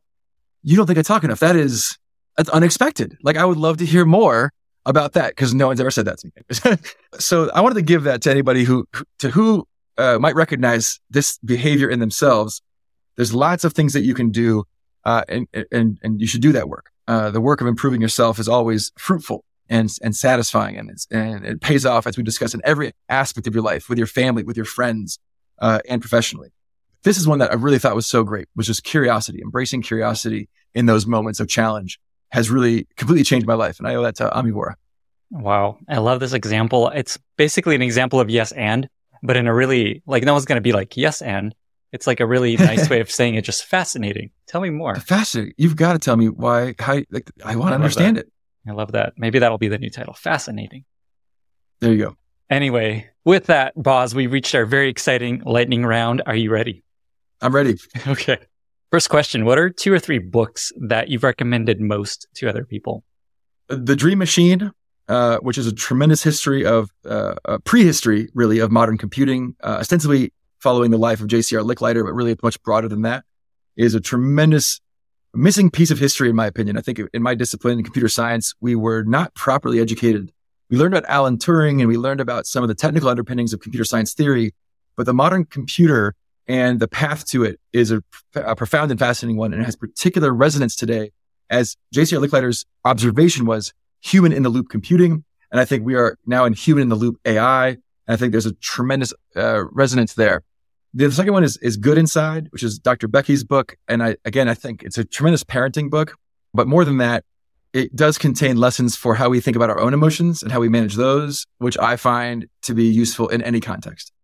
Amazing recommendations. She's also got an online community for people that like. She's a wonderful online community. She's very engaged in it. And again, for those parents out there, you're a little early for this, Lenny, but you'll yeah. get there. Having little scripts that I'm reading like on Instagram that like when I'm in a moment of tremendous emotional challenge with my children, I have the words handy. They're just like top of mind for me. They've, they've been cached in, right? They're primed is a big game changer. This will be for our parenting episode down the road. That's right. Is there a favorite recent movie or TV show that you've really enjoyed? Yeah. So this is super conventional, but Mandalorian. So one of the things that's been fun about that is related to my kids again, is we watched it with my kids. So uh, we had a chance to go on the Galactic Star Cruiser. Again, y'all know I am a genuine and true nerd through and through. Huge fan of Scott Trowbridge and his work at Star Wars, at, uh, in Star Wars Lands in, in, Disney, and also of that. And so before that, we got our kids uh, who are nine and six and watched all the movies together. And then we've been watching Mandalorian together as a family. And it's a, uh, it's super fun. Uh, and it's fun to have that kind of lore uh, connection. That, so it's not just the classic kids movies, but there's something more. And I think for them, they feel like it's an adult kind of mm. conversation they get to be a part of. So I've really enjoyed that. And I think the world of, of uh, Dave Filoni and Jon Favreau and the team that's building that, uh, that universe out. This is the way. This is the way. Do you have a favorite interview question that you like to ask candidates that you're interviewing? one of the most important things that I always ask people is uh, what uh, people who've worked with them would say are their greatest strengths and weaknesses. I like this for a couple of reasons, not least of which is I often do follow up with references and I like to uh, triangulate their awareness of how other people calibrate them and also like how they respond to criticism. Are they saying, Hey, like, uh, sometimes candidates surprise me. They say, Hey, You'll hear this critique a lot from me. I don't think it's fair. That can be an okay answer, but they've got to be pretty robust there. Or it's like, hey, this is something I'm working on. Here's what I'm working on. But I also like to hear what they think the superpowers are. And too often, a lot of attention in, in uh, interviews is, is paid to weaknesses, which I care about because I want to know what the downside is. But way more important to me is like, what are you awesome at? Like, what is the thing that if I just like, I can just hitch a wagon and ride? Like, that's what I want to know. Like, where's like, where's the superpower that you're just like crushing it at? And what's funny is people are pretty rarely give my reference checks. They're not that often accurate about what the critiques are, but they are usually pretty accurate about what their strengths are. Interesting. I'm also a huge proponent of strengths and not worrying too much about your weaknesses. But asking people to contextualize their performance through the team, mm-hmm. that's so important. We do not achieve very much on our own. Mm. Communication is the job. Yeah. Amazing. Is there a favorite product that you recently discovered that you love and meta products are acceptable answers? Uh, the Ray-Ban meta glasses would be a tempting answer. Uh, the, the, I, the, the multimodal stuff, which I'm going to get in trouble because I've been teasing this for months on social media and it's still a closed beta. And it's like, we're growing the beta slowly, but it's like people are really badly want it it was probably one of the most magical things I've like gotten to try recently. It's not totally fair because it's also not, uh, you can buy the Ray-Ban Meta glasses and very soon, I won't say when, but very soon they'll have this capability. but it's, it's more fun to think outside of the box. All right, this is such a such a. Uh, I'm going to get in trouble for this answer because it's a bit of a pretentious one. I am not a car guy. Let me say that right now. I don't like cars. I don't care about cars. Like I want a car that works and doesn't like break. Uh, I grew up, all my cars growing up had over 100,000 miles in them because we only ever had used cars. They were constantly breaking down and like, I like the power steering would go out while you're driving and you have to like hug the thing or the brakes would go out or you'd throw a rod. I've done it all. So I just wanted a car. And so then I drove a, a Honda Accord that I bought, uh, for 10 years. And then I drove a Tesla Model S for 10 years and a Tesla Model S, uh, had a thing happen to it while it was parked. I will get into that. So I had to get a new car. And again, I'm like, I want to get an electric car. And uh, I was like, I'm to get something nice. I'm to get something nice. I want to go something nice. I'm driving a uh, Mercedes Benz AMG EQS. And I didn't know cars could be this nice. Is I, like, I grew up driving used, used cars and like, you know, whatever. I did not know it was possible. It is the best augmented reality product I think you could buy in the market today uh, you know, it, with the heads up display, it puts your turn in three dimensional space. It's got, cam- it's got cameras facing your eyes. So it's positioned correctly on this, on this display relative to your eyes. Uh, the turn. And so when you come up, like, it's like you're hitting a little wall. You got to turn before you hit the wall. And I was like, oh my God, like I think, I think this car has great augmented reality. so yeah, not a car guy. And I'm not trying to flex on this car or whatever it is. Uh, I like it a lot. And I didn't know they could be that nice. But the thing that I thought was so impressive was they did an amazing job with augmented reality in this car. Wow, Mercedes Benz, a player in the augmented reality, mixed reality. Yeah, space. big time. They're out there. They're they're out there. They're out in the lead. I sometimes think about having a contest where I give away products people mentioned in this segment, and now you've blown my budget way way out of proportion. Ray-Ban Metas, Ray-Ban Metas. You can you can afford that. That's an amazing. I'm gonna have to check that out. I think we're gonna increase some sales for Mercedes. Next question: Do you have a favorite life motto that you often come back to, think about, share with friends and family, find useful? Yeah, we have a funny actually how we came about this. The motto my family has, uh, my immediate family, like me, my wife and kids, is just trust yourself. Just trust yourself. Uh, actually, the reason we have that motto is uh, when we uh, have a house, uh, we have a few nice art pieces, and one of them is a Tracey Emin, a famous UK based uh, artist, and she does neon pieces. And it says, trust yourself. And so it's in our bedroom hallway where me and all the kids and my wife are. It says, trust yourself. And every morning the neon lights up and it's trust yourself. And then I had like a I had the chance to have like a crest made in the UK. My family's English from way back. And so we have in the, so in the, in the crest, it says trust yourself. And I always talk to my kids, especially. I think, um, uh, you know, I really think people, when you're experiencing peer pressure, like who do you trust, like them or yourself? When you're having like a lot of self doubt and uncertainty, like you have to trust yourself. I just think so much of the success I've had. I think this is probably true of, of most people who went to startups and succeeded was like, I just had faith that I was making good decisions. I mean, this comes back to the conviction point I made earlier about uh, how you do things like newsfeed or controversial things or how you make big, expensive changes product.